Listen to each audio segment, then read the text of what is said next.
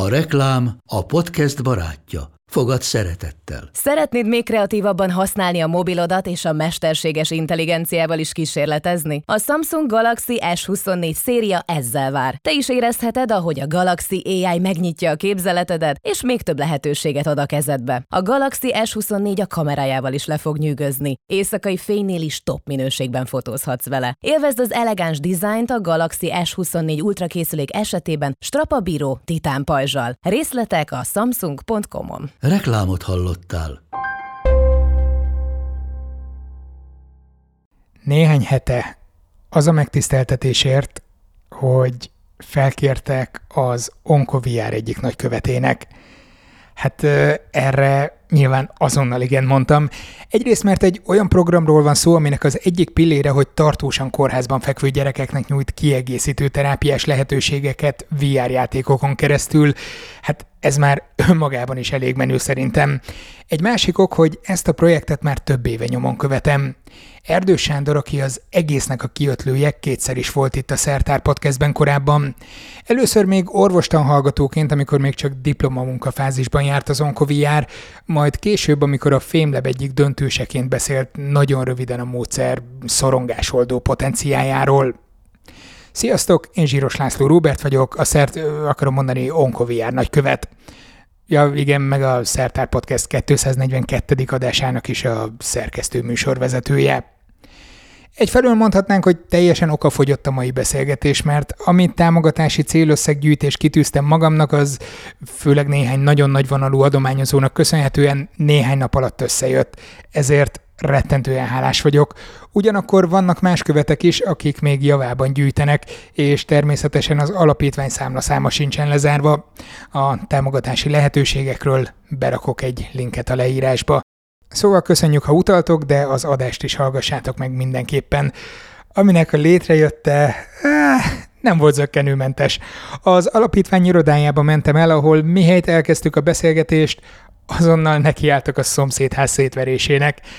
Hála a megfelelő mikrofonoknak és az utómunkának ebből szinte semmit nem fogtok hallani, de azt hiszem magyarázza az időnkénti mm, tónusváltásokat a beszélgetésben. Úristen, de nehéz volt koncentrálni, miközben folyamatosan püfölték a falat a másik oldalon. Szajes Petrával, az Onkoviár operatív vezetőjével és Erdő Sándorral, a szakmai vezető alapítóval beszélgettünk, aki egy kicsit úgy tűnik, mintha szeretne egy lépéssel hátrébb állni az Onkoviár minden egy szerepétől. Hát az alapítóságot ugye nem tudom, mert az egy jogi dokumentum köti, de egyébként az lenne hosszú távon a cél, igen, hogy ez egy nélkülem is működő dolog legyen, és ne az én mindennapjaimtól függjön az, hogy most hány gyerekhez érünk el, vagy milyen dolgokat csinálunk, hanem legyen egy csapat, mint a bosszúállók, akik minél több gyerekhez el tudnak jutni a mindennapok során. Viszont én azt mondtam, és ebben nem vagyok teljesen biztos, hogy amikor mi először beszélgettünk, akkor akkor ez neked még diploma munkafázisban volt ez a dolog. De hogy ez a te ötleted volt, hogy VR-t kéne tesztelni, vagy ez valamelyik konzulensednek volt az ötlete, vagy valahonnan láttátok, mert nem akarom így a babérokat a te fejedre tenni, úgyhogy nem érdemled meg. Köszönöm szépen. Nem, ez abszolút az én ötletem volt. Én negyedéves orvostanhallgató voltam, és akkor nagyon nagy felvirágzása volt a virtuális valóságnak, és pont ezért megpróbáltam hogy beleilleszteni a virtuális valóságot az egészségügyben. És akkor voltak már meglévő módszerek, de onnan általában lepattantam, nem kerestek embert, vagy még nem tartott itt a technológia, azt mondták, és ezért nem akarnak vele tovább foglalkozni, vagy még foglalkozni. És akkor én ezt fel is adtam, ezt az egész dolgot, és elmentem a második számú gyermekgyógyászati Nemzeti Klinikára epilepsia témakörében kutatni, és akkor ott segített Horváth Klára doktornő, aki a témavezető mai napig, PHD hallgatóként is, és ő kérdezte meg, hogy nincs valamilyen ötletem, amivel, amivel szeretnék foglalkozni, és akkor egy ilyen mesebeli történet keretében lett ez az egész, ami hol most járunk. Ez tökre úgy hangzik önmagában is, mint valami mese, hogy elkezdte a szegény ember legkisebb fia a dolgokat, vagy nem tudom, és most eljutottatok oda, hogy rengeteg kórházban vagytok, és más helyekre is mentek vele. Mi volt ez alatt a pár év alatt, hogy ideig jutottatok? Az első és legfontosabb dolog az volt, hogy elkezdtünk kutatni, tényleg alanyokon benne a kórházban, vagyis gyerekeken vizsgálni azt, hogy milyen hatással van a virtuális valóságnak. Ezek tartósan kórházban fekvő leginkább daganatos gyermekek. És, Ezért onkovr. Igen. és azt tapasztaltuk, és ez publikálás is alatt vannak ezek az eredmények, hogy a gyermekek hangulata javul, hogyha VR-ral játszanak a kórházban, kontrollált körülmények között, mint hogyha telefonon játszanának. Na jó, de ja igen, mondhatod, hogy telefonon, de más játékokat próbáltatok? Tehát volt ilyen kettős vakteszt, hogy beraktátok a gyereket a valóságban, meg a virtuális valóságba, és... Csak telefonos teszt volt, és a telefonhoz képest látjuk azt, hogy jobb a hangulatuk, mint Aha. hogyha mint hogyha telefonon játszanának, és ebből és különböző pályázatok megnyerése után jutottunk oda, hogy tudtunk egy eszközparkot létrehozni, és egy saját játékot fejleszteni, ami kifejezetten onkológiai, tartósan kórházban fekvő gyerekekre van kitalálva, és olyan pszichológusokkal, orvosokkal, kutatókkal, meg magukkal a gyerekekkel dolgoztunk együtt, hogy megtaláljuk azokat a különböző módszereket, amiket a virtuális valóságba át tudunk illeszteni, és ezáltal még jobban támogatni az ő mindennapjaikat. Petra, te hogy kerültél a képbe? A civil szektor három éve képezi az életem részét, így egyetem mellett, és Sanyival is itt a szektoron belül ismerkedtünk meg és uh, már tavaly egyszer-kétszer eljártam vele önkénteskedni, gyerekotthonokba mentünk uh, viározni, és most öt hónapja vagyok már munkavállaló. Ha jól tudom, te nem egészségügyben dolgozol, vagy nem, nem orvostan hallgató vagy? Nem, én uh, végzettségem szerint közgazdász vagyok, és most járok Rokon még egyetemre. járok még egyetemre, és ott egészségügyi menedzsmentet tanulok, szóval, hogy így, így van közöm hozzá. Ugyanúgy tanultam anatómiát, mint Sanyi, nyilván nem olyan mennyiségben, mint az orvosin, de hogy, hogy um, úgy gondolom, hogy azért van közöm nekem is az egészségügyhöz. És miért gondolod, vagy miért érezted azt, hogy, hogy tök jó, akkor most beteg gyerekekkel fogsz foglalkozni VR-on keresztül? Azért, mert úgy gondolom, hogy van egy eszköz a kezünkben, amit tudunk jó dolgokra is fordítani, és akkor miért ne hozzunk ki ebből az egészben még többet, mint ami most mondjuk mondjuk van, hogy van egy digitális kalandjáték, mert hogy ebben annyi minden van még, és, és úgy gondolom, hogy, hogy együtt képesek vagyunk rá. Lehet, hogy ez a bosszúállók nem a, nem a legjobb kifejezés erre, amit csináltok, de hogy kell ezt elképzelni? Bementek a kórházba, mi történik onnantól kezdve? Ugye most már két oldalága van a, a kórházi programjainknak. Az egyik az egy kutatás keretében zajlik, ami során TDK hallgatók, PHD hallgatók kifejezetten kutatási céllal mennek be tartósan kórházban fekvő gyermekekhez, és különböző akár pszichológiai kérdőívek, illetve olyan szenzorok segítségével mérik a gyermekek szorongását, hangulatát, amivel jobban alá tudjuk támasztani azt, hogy a virtuális valóság igenis működik ezekben a, a körülmények között is illetve van már egy újabb lábunk, ami a legutóbbi beszélgetés óta fejlődött ki, hogy hat város tíz intézményében, ezek többnyire onkológiai centrumok és megye vagy megyei székhelyek, ahol nagyobb kórházak vannak, ott a pszichológusok rendelkezésére áll egy-egy szemüveg, ami általunk fejlesztett játékkal, és ők a mindennapok során egyfajta a pszichés megsegítés, vagy a pszichoterápia kiegészítéseként alkalmazzák a virtuális valóságot, és a legnagyobb pozitív eredményünk a kapcsolatfelvételben és a közös hang kialakításában adódott eddig a sziológusok révén. Lehet, hogy egy kicsit nehezen bírom elképzelni. Tehát ott van a gyerek, aki esetleg nem nagyon nyílik meg, akkor odaadnak rá egy szemüveget, hogy még véletlenül sem lássa a pszichológust, és akkor közben ezáltal tudnak beszélgetni? Egy krónikus betegségnek a diagnosztizálása az egy nagyon megterhelő életesemény, nagyon sok szorongással, nagyon sok mentális nehézséggel jár. Ilyenkor nagyon sok gyermek önmagába fordul, és nem nagyon nyit a külvilág felé Viszont vannak, és leginkább a tinédzser fiúk, akik ilyenkor így a virtuális világban a telefon, a videójátékok világában menekülnek, és gyakorlatilag ott próbálnak megküzdeni így az adott helyzettel, és nem a való világban. Ezek a gyerekek nem nagyon nehéz kapcsolódni, és azokkal a gyerekekkel, akikkel nem lehet kapcsolódni, azokkal nem nagyon lehet bármilyen pszichológiai foglalkozást csinálni. És pont ezért az, hogy a virtuális valóság az egy közös élményé alakítható azáltal, hogy a gyermek átéli az élményt, a pszichológus pedig egy laptopon keresztül tud neki segíteni, akár közös sikerélményt is megélhetnek egy-egy részfeladatban.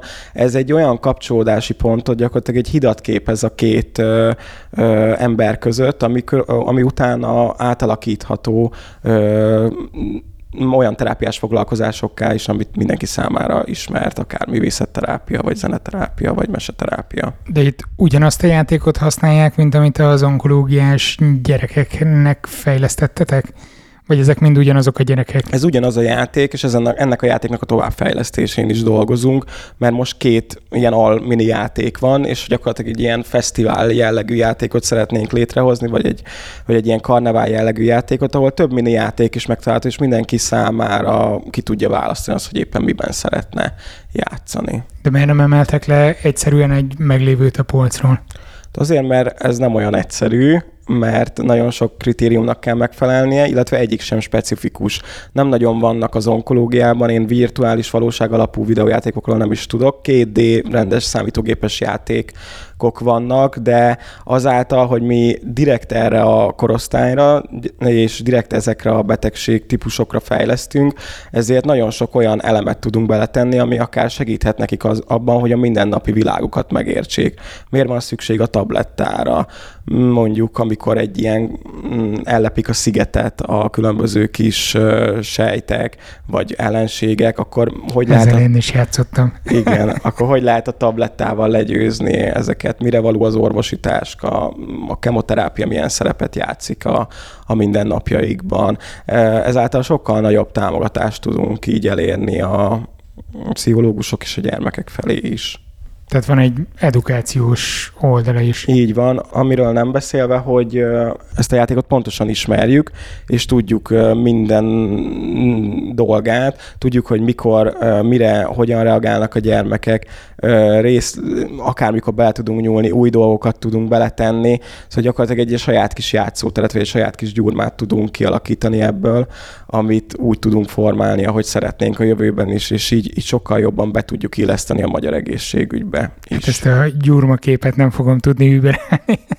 Viszont, viszont van egy másik pillér is, amin, amin dolgoztok. Szociálisan hátrányos helyzetű gyerekekhez is mentek. Ez nekem egy kicsit úgy tűnik, mintha egy nagyon-nagyon nagy távoli ugrás lenne, vagy hogyan kapcsolódik ahhoz, amit csináltok? Távoli ugrásnak is tűnhet, viszont ugye, mint ahogy említettem, hogy van egy eszköz a kezünkben, amit nem csak kórházban tudunk használni, vagy hogy így nincsen kórházhoz kötve, akkor miért ne vigyek, vigyük el olyan gyerekeknek, akiknek nem képezi a mindennapjait. Szóval, hogy nagyon sok olyan gyerekkel találkoztunk, akik még életükben nem láttak ilyen virtuális valóság szemüveget, és arra a 15-20 percre kicsit ők is ki tudtak kapcsolódni és az OncoVR együtt programban igyekszünk ismeretterjesztő foglalkozásokat tartani, hogy ne csak játszunk, hanem tanuljunk is, és így egyfajta élmény alapú foglalkozást tudunk a gyerekeknek biztosítani.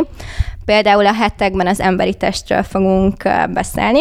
Átbeszéljük, hogy mik a legfontosabb szerveink, miért fontosak, hol helyezkednek el, és ezt követően az egészet megnézzük a szemüvegben is. És rá tudnak majd a gyerekek kattintani a májra, a vesére, tudják forgatni, hogy hogyan néz ki így a csontvázon belül, vagy az emberi testen belül hol helyezkedik el és, és szerintem ez egy nagyon-nagyon izgalmas és újfajta ilyen ismeretterjesztés, amit mi most próbálunk megalkotni.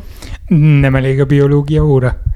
Én úgy gondolom, hogy hogyha te látod, és nem csak a, a könyvben látod leírva, hanem így vizuálisan is látod, hogy hogyan néz ki a májad, akkor sokkal inkább befogadod. Ez olyan, mint amikor sorozatot nézel, és emlékszel, hogy mi volt a, nem tudom, első évad első részben, kivel találkozott XY, és ugyanez, hogy te látod magad előtt, hogy hogy a testen belül neked hol van a, a veséd, vagy hogyan néznek ki a, a vesék. Ehhez van egy külön program, vagy ehhez ti magatok fejlesztettetek szintén egy játékot, vagy egy ilyen megismerő alkalmazást? A jövőben mindenképp szeretnénk egy saját programot fejleszteni erre, hogy, hogy egy ilyen virtuális utazás keretein belül a gyerekek lássák, hogy a testen belül hol helyezkednek el ezek a szervek. Most jelenleg a szemüveg alkalmazás boltjából töltöttünk le egy játékot, a humán anatómia nevezetű játékot, amit amúgy orvostan hallgatók is használhatnak az anatómia vizsgáljuk előtt. De hogy... Komolyan? Ennek ez a célja, hogy, hogy az orvostan hallgatók minél részletesebben lássák ezeket a szerveket, de hogy amúgy tervezünk saját onkoviár alapú játékot de így lebutítva a gyerekeknek, vagy miben lenne más, mint amit mondjuk az orvostan hallgatók használnak? Nem tudom, hogy eh, emlékszel a Miss Mitzi autóbusza, iskolabuszára. Uh, Ez egy... Szerintem van egy generációs különbség köztünk, de igen, tudom, hogy miről van szó. Szóval, hogy ott eh, egy minibuszban mentek le a gyerekek az emberi testbe. És hogy valami hasonlót szeretnénk mi is, ami direkt a gyerekek eh, nek is izgalmas lehet. Mert hogy ez egy, egy um, sokkal ilyen exaktabb, kom- kompaktabb alkalmazás, amink most van, és egy ilyen uh, egyszerűsített változatot szeretnénk. Milyen gyerekekhez viszitek ezt? Alsósakhoz és felsősakhoz. De jövőben mindenképp szeretnénk iskolákba is elvinni, szóval nem csak hátrányos helyzetű gyerekekhez, hanem iskolákban is. Akár Igen, ezt, egy ezt ilyen... próbáltam kihúzni így, így nagyon körmönfont módon, mert hogy én voltam veletek Csepelen az egyik tanodában hátrányos helyzetű kölykökkel. Hát ö, elég nehéz velük kapcsolatot teremteni. Én is ezt tapasztaltam, viszont most, hogy hetedik hete járok már, úgy érzem, hogy, hogy elfogadtak, és úgymond közéig tartozom, és így, így sokkal inkább tudunk mi kapcsolatot tartani, és egy ilyen foglalkozáson nem tudom, hat gyerek vesz részt, és hogy megvárják azt, hogy átbeszéljük a témát. Például beszélgettünk a, a bolygókról, átbeszéltük az egész témakört, csináltunk feladatokat, utána megnéztük a szemüvegben, és tudták, hogy ez a foglalkozás vége, hogy utána ők bármivel tudnak játszani a szemüvegem. Szóval így keretezzük ezeket a foglalkozásokat, és akkor tudják a gyerekek, hogy mire számítsanak. És ezáltal végigülik ezt az órát, és, és beszélgetünk, és interakció születik. Mi lenne a célotok, hogy minél több onkoviáros ember legyen, vagy hogy tréningeket tartsatok olyanoknak, mondjuk tanároknak, vagy más gyerekekkel foglalkozó szakembereknek, akik ők maguk is tudják alkalmazni, mert gondolom azért a kapacitásotok véges egy idő után. Az együttel, amiről a Petra előbb beszélt, és egy ilyen edukációs platformként gondolkozunk benne, ott, ott egyelőre mi szeretnénk majd önkénteseket toborozni, és akkor egyelőre itt Budapest környékén, később pedig országszerte eljutatni ezeket a foglalkozásokat. Az onkoviára kapcsolatban pedig pszichológusok a weboldalunkon keresztül bármikor tudnak jelentkezni, és ott is most próbálunk fejleszteni egy olyan platformot, ami ilyen e-learning jelleggel, kis videókon keresztül, pici teszteken keresztül megtanítja azt, hogy hogyan lehet a virtuális valóságot használni a kórház falain belül. És mik lennének a távlati céljaitok, vagy a nem túl távlati célotok, mi az, amit el szeretnétek érni a OncoVR keretein belül? Maga a kórházi programunkban szeretnénk minél több pszichológussal megismertetni a virtuális valóságot, ezért is dolgozunk, és ezért is készítjük ezt az említett e-learning platformot. Az együttel szeretnénk ezt az önkéntes csapatot létrehozni, és minél több helyre, akár heti, két heti rendszerességgel egy-egy ilyen missziót tartani, ahol, ahol akár uh, normál tantervű iskolákban, akár szociálisan rászóló gyerekeknek tanodában tudunk uh, tartani uh, edukációs foglalkozásokat, illetve ami a nyárnak a nagy feladata lesz, és amiben szeretnénk még terjeszkedni, az pedig a, egy olyan kommunikációs adatbázis, vagy tudásbázis, ahol akár szülőknek, akár gyermekeknek tudunk így a mentális egészséggel kapcsolatban segítséget adni így a digitális kor, vagy a modern világ nehézségeivel kapcsolatban, akár szakértőkkel, akár tapasztalati szakértőkkel, akik átélték ezeket a problémákat, tudjunk olyan segítségnyújtást adni, hogy, hogy mikor van az, amikor már baj van, mikor érdemes már egészségügyhöz fordulni, mikor érdemes pszichológushoz fordulni, mik a legnagyobb problémák így a modern világban. Egy pár éve még így a virtuális autizmusról, vagy az internetes zaklatásról nem is hallottunk. Virtuális autizmus? Igen, hogyha kiskorú gyermekek kettő-négy évkörben ö, nagyon nagy mennyiségben fogyasztanak digitális tartalmat, akkor autizmus-szerű tünetek, impulzivitás, felszínes kapcsolatok, rugalmatlanság alakul ki, úgyhogy két éves kor alatt nem is nagyon ajánlott képernyőfogyasztás. A digitális cumi. A digitális cumi, így van. Ezt a Instagram oldalatokról tudom, hogy mi ez. Na, szuper. Szóval, hogy ilyen jellegű, nagyon jó is, hogy mondod, ilyen jellegű tartalmakat szeretnénk akár Instagramon, és akár YouTube csatornán is, hosszabb, rövidebb beszélgetések kapcsán egy ilyen tudásbázis jelleggel, ilyen tudománykommunikációs vagy edukációs platformot létrehozni. Ezt csak azért dobtam be, hogy kövesse mindenki az Instagram oldalatokat, mert ott kiderül az is, hogy mi a digitális szumi, és akkor most nem áruljuk el, bár ebből valószínűleg uh, ki lehetett deríteni nagyjából. Uh, eddig egy sikersztorinak tűnik, amit elmondhatok, de hogy állnak hozzátok az egészségügyi szakemberek vagy a pszichológusok? Mindenki nagyon nyitott, és azt mondja, hogy szuper, itt vannak az onkoviárosok, vagy ütköztetek-e falakba? Én azt érzem, hogy a nyitottság megvan, és látják azt, hogy az új típusú problémákra új típusú megoldások szükségesek. De... De sajnos a magyar egészségügy leterheltsége miatt ezek az innovatív megoldások, hogyha nem szakmai protokollok alapján tudjuk őket beilleszteni, akkor nagyon nehéz érvényt adni ezeknek a megoldásoknak. Mi nagyon örülünk, hogy vannak olyan lelkes pszichológusok, akik foglalkoznak ezzel az egésszel, és segítik a mi munkánkat, és segítenek ahhoz, hogy egyszer majd mondjuk az Országos Gyógyszerészeti Intézethez oda tudjunk vinni egy nagyon vastag mappát, hogy ezt értük el, és ezért szeretnénk majd akár receptre, vagy szakmai protokollok alapján bevezetni a magyar egészségügybe, vagy Európában bárhol ezt az egészet, úgy, hogy Amerikában már receptre lehet felírni különböző applikációkat, applikációkat, sőt virtuális valóság programot is. Szóval, hogy ebben bízunk, hogy előbb-utóbb eljutunk majd ide is, hogy itt is menő lesz modern eszközöket használni a, a gyógyászat pszichológiai, pszichiátriai részén is. Szóval ezért ütközünk azért nehézségbe, hogy a, a pszichológusok azért le vannak terhelve. Ez hogy néz ki egy ilyennek a terápiaként való engedélyeztetése? Mi kell hozzá? Ezt jó lenne tudni. Sok pénz.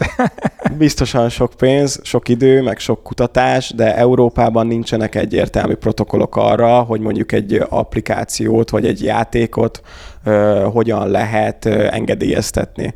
Amerikában az FDA-nek, ami a helyi gyógyszer engedélyeztetési hivatal, ott vannak már olyan ajánlások, amik elmondják, hogy milyen úton keresztül juthat oda egy eszköz, egy applikáció, egy szoftver, hogy az hivatalosan elfogadott receptre felírható terápiás eszközként tudjuk rá tekinteni. Doktor úr, ki az, akinek ellenja volt az OncoVR játék? A kettőtől négy éves korig azt már tudjuk, hogy nem. Abszolút. Mi leginkább serdülőkkel foglalkozunk, szóval ez a 10-12 éves korosztálytól felfele. Ha különböző személyzeti problémák, neurológiai problémák, itt gondolok az epilepsziára, vagy a szemészetnél a kancsalságra, ezeknél egyáltalán nem ajánlott. Különböző idegrendszeri eltérések, agynyomásfokozódás, ahol esetleg tudunk provokálni egy epilepsziát, ezekben az esetekben nem ö, szoktunk ö, használni. Így mondjuk a tumoros betegeknél is ott, ahol tumor van, ott azért nem szoktuk ezt alkalmazni. Gyönyörű a teszádból, Sanyi, hogy elmondott, hogy akkor kinek jobb volt, meg, meg, meg hogyan kell csinálni, de amire utaltam korábban, hogy amikor én elmentem veletek Cseperre, hát a zsákból, ha ahhoz képest, ami, ami ott uralkodott, az, az nyugodt nem tudom mi az, ami nyugodt szokott lenne. Szó, szóval az a lényeg, hogy elég, elég nehezen lehetett megtalálni a kölykökkel a kapcsolatot. Ezzel teljesen egyetértek. Amikor először látogattunk el Csepára Sanyival, akkor mi is ugyanezt éreztük, akkor 12 kötője 14 gyerkőcöt érdekelt az, hogy, hogy mi milyen foglalkozást is fogunk tartani, és én egy egy órás óratervel készültem, akkor táplálkozás, higiénia, meg ilyesmikről beszélgettünk volna, és, és semmi nem valósult meg belőle. Szóval bementünk, és... Hát és ahhoz akar... képest velem legalább valamit tudtak csinálni. Igen, igen, de, de hogy uh, semmi szóval, ami a fejemben volt, semmit nem tudtunk megvalósítani. Mindenki iszonyúan lelkes volt, hogy úristen, VR szemüveg, mi az a VR szemüveg, VR-ozzunk, lövedezős játékotok van, mitek van? És akkor hát elkezdtünk játszani, szóval ott nem is, nem is igazán volt semmilyen ismerkedés, mert mindenki így bontogatta ki a szemüvegeket, hogy na, nem akarunk beszélgetni, csak játszunk. Szóval az első alkalom ilyen volt, és azóta eltelt öt alkalom, a létszámot korlátoztuk, szóval egy fog- foglalkozáson hat gyerkőc vehet részt. Ketté bontottuk a korosztályt, vannak alsósak és felsősök, és azóta én úgy gondolom, hogy velem is többször találkoztak, és sokkal elfogadóbbak és nyitottabbak lettek felém is. És, és akkor most úgy néznek ki ezek a foglalkozások, hogy átbeszélünk egy adott témát, utána megnézzük a szemüvegben, és utána pedig játszunk.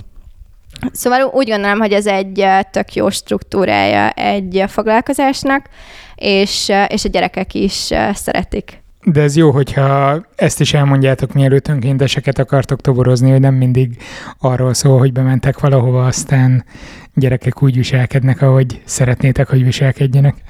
Mindenképpen én kórházban önkénteskedtem nagyon sokáig, és a kórházhoz képest egy elképesztően éles váltás volt.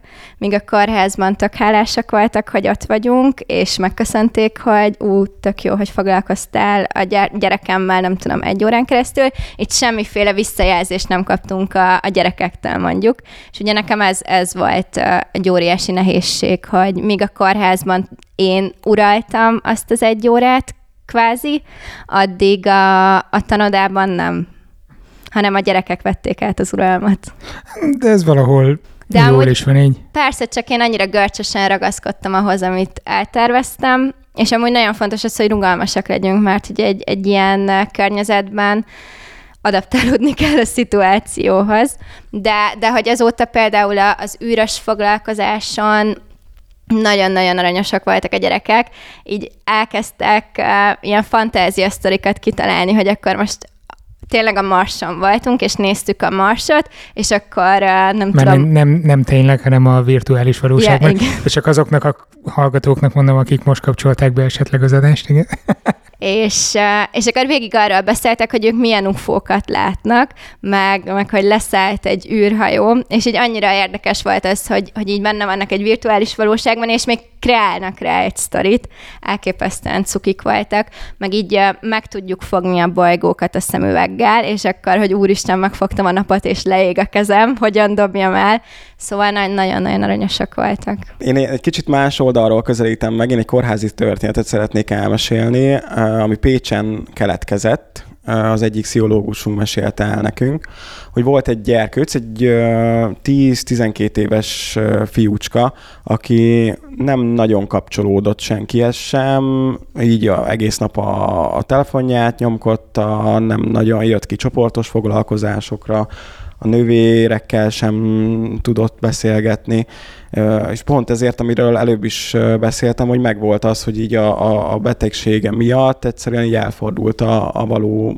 világtól, és nagyon beszűkült, nagyon érzelmileg sivár állapotba került, és említette az ottani pszichológus kolléganő, hogy van ez a lehetőség, hogy ilyen virtuális valóságszövegekkel lehet játszani, és a gyerek egyből ö, szemei felcsillantak, és ö, látszódott az, hogy így a, a pszichológusra egy gyakorlatilag egy ilyen, ilyen modern istennőként tekint rá, hogy, ö, hogy mennyire mennyire jó, hogy itt a kórház falain belül ilyen, ilyen menő dolgokkal lehet találkozni, és már egyből kialakult egy kapcsolódási pont, és akkor utána pedig elkezdtek játszani, több alkalommal bevitte a szemüveget, és a pszichológus kollega az át tudta ezeket az élményeket alakítani a klasszikus szihés megsegítésben használt módszerekbe, és azt vették észre a nővérek, akik már korábban lemondóak voltak ezzel a gyerekkel kapcsolatban, hogy vele úgyse lehet majd semmit se csinálni, és csak csendes, és visszahúzódó, hogy megjelent akár a klasszikus művészetterápiás foglalkozásokon is, egyre többet ült ki a társalgóba,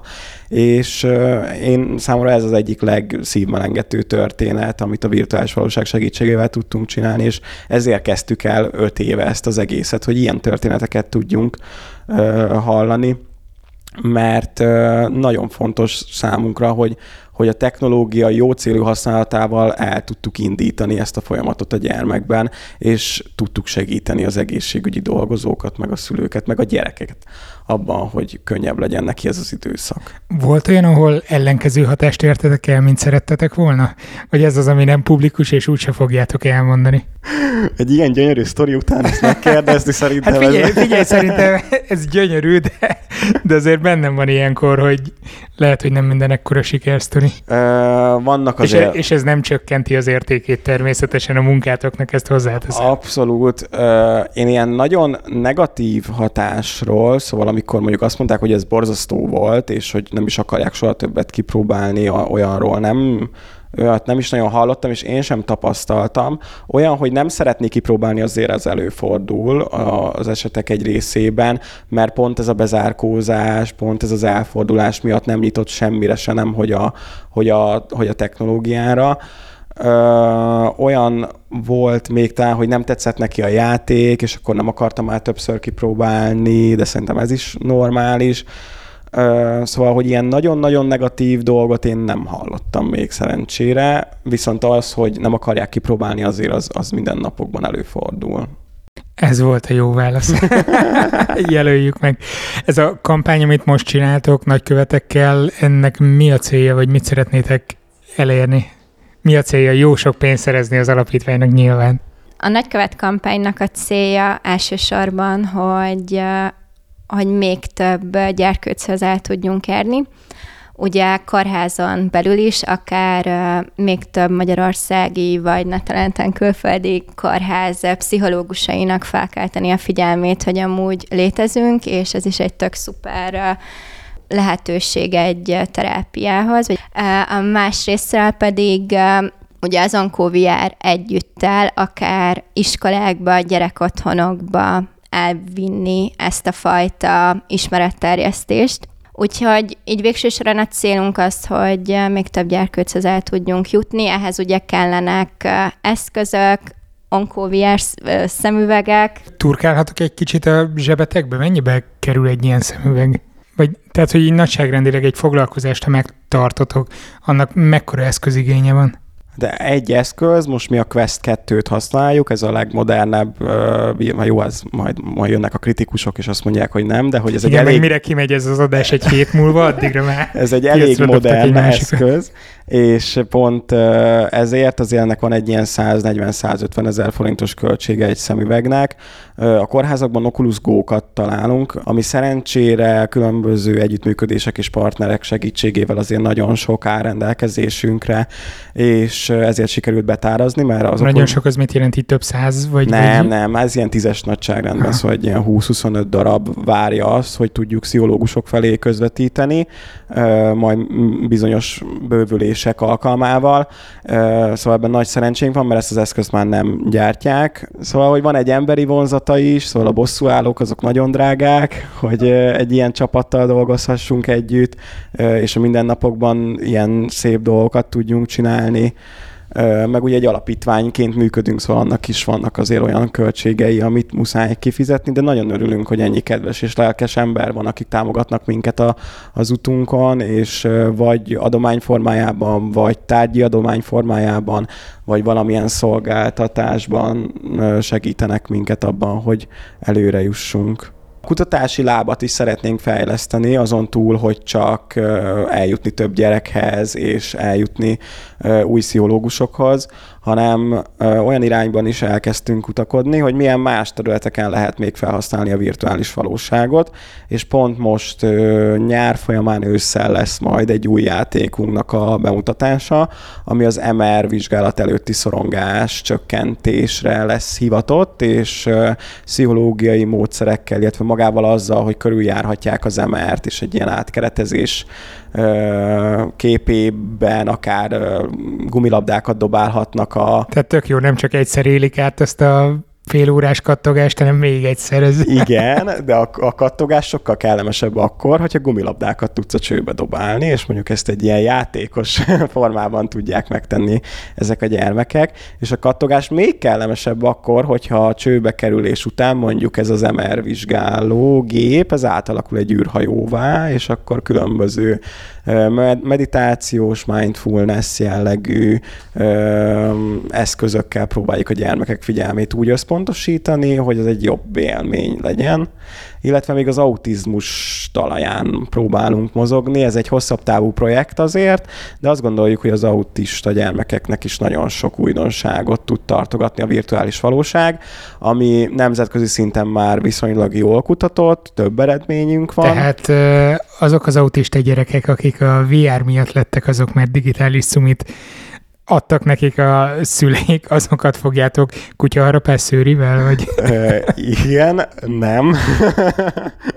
szóval ami nagyon fontos, hogy a, a, a mi alapítványunkban a szakmai dolgok az első rendűek, azért van egy óriási szakmai tímünk kutatókkal, PHD hallgatókkal, orvosokkal, hogy mindent a legmegfelelőbb körülmények között tudjunk biztosítani. Úgyhogy ezért is a kórházban sem kell félni attól, hogy most ez egy addikció frikciót fog okozni, mert ez egy félórás foglalkozás, ami akkor van, ha mi bemegyünk, kipróbáljuk ezt az egészet, és utána pedig megmérjük, hogy milyen hatással értünk el. A sziológusoknak a kezébe is azért adtuk, hogy megfelelő szakmai keretek között tudják használni, és ne csak lerakjuk mondjuk az osztályra, és bármikor kipróbálhassák a gyermekek. Pont ezért ez a szakmai mi voltunk, arra nagyon büszkék is vagyunk, meg szeretnénk is fenntartani a jövőben.